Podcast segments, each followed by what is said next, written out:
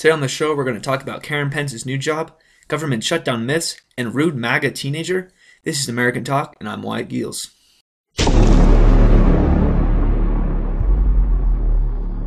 I hope everyone is doing great today. If you would like to keep the podcast going and keep it free, then click the link in the description to donate. A donation of any amount is greatly appreciated. So let's talk about Karen Pence's new job and why it is triggering liberals. Karen Pence was just hired by a private Christian school. And if you don't know who Karen Pence is, uh, she is Mike Pence's wife. Uh, but she had previously worked at this Christian school for 12 years, and now she's coming back to the school to become a part time art teacher. For some reason, the left is shocked and outraged by what this private Christian school believes in.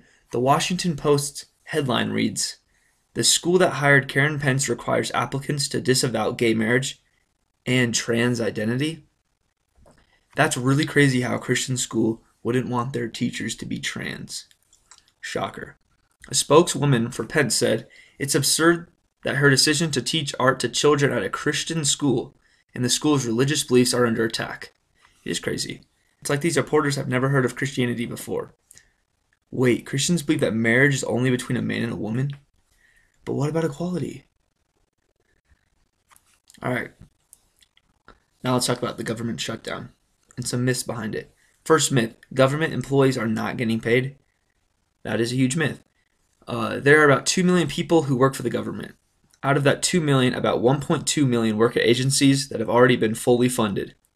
Only about 350,000 people are considered non essential and aren't being paid. They get compensated. They get the money that they would have gotten for their work, plus even more money because of the inconvenience. So the government shutdown helps people that works for the government. Maybe right now they can't pay their bills, which I agree sucks. But you're going to get even more money once the government is not shut down and you'll also get a wall. Um, one thing I hate that people say is Trump is holding them hostage. These people decided to work for the government.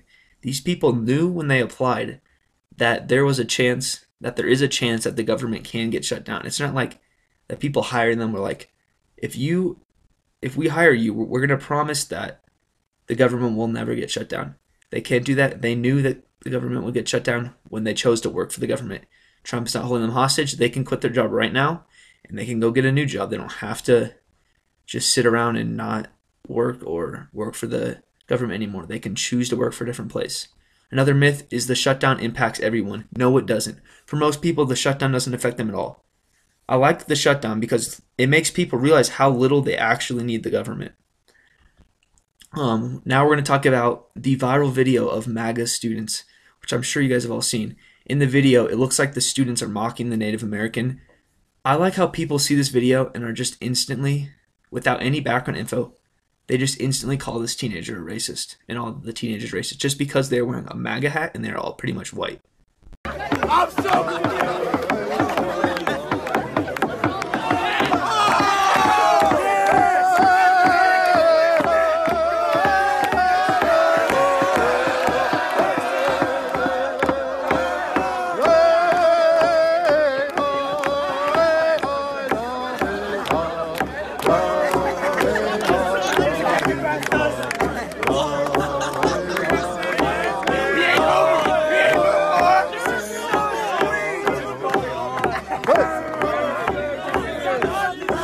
That video was outrageous, but this video wasn't.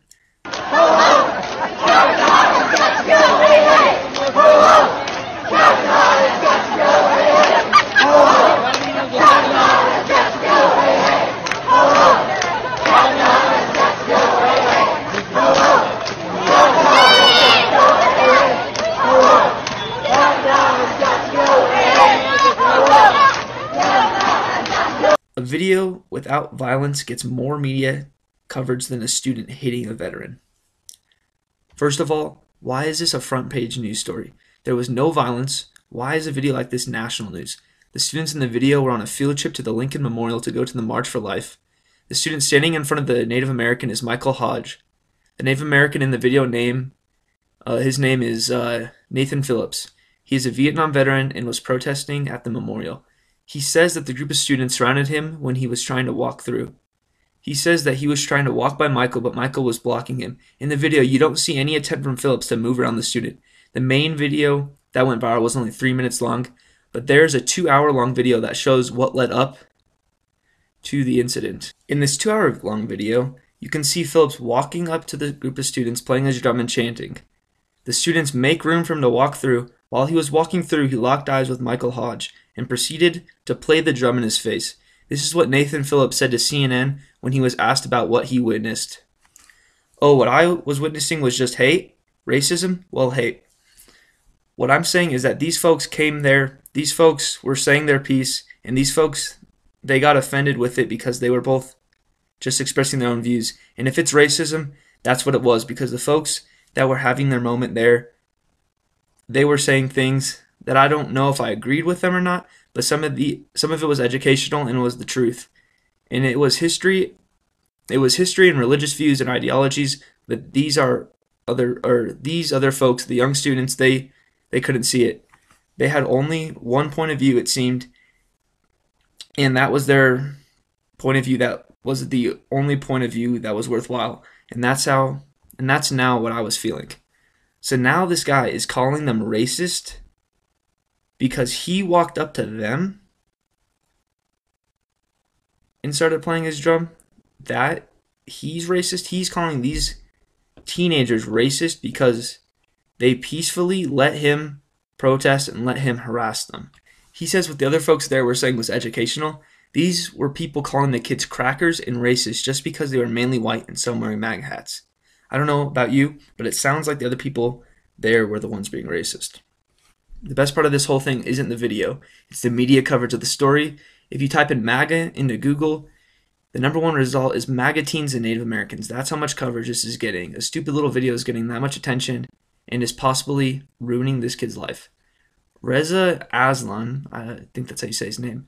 I have no idea who he is, but he is verified on Twitter he said, honest question, have you ever seen a more punchable face than this kid's? With a picture of the teen. I went on Google to see who this dude was, and he is 46 years old and has two kids. A 46 year old is saying he wants to punch an innocent teenager for not being violent towards an elderly Native American who was harassing him.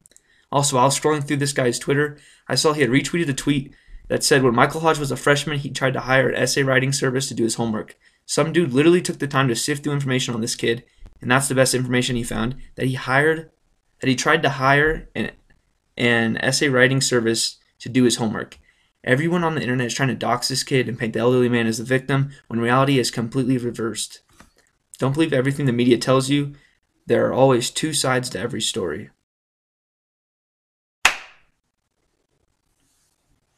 thanks for watching that video that was the first episode of my new podcast american talk if you don't know who I am, I uh, run the American Talk Instagram account. Please go ahead, go over to Instagram and give me a follow. And uh, thanks again for watching.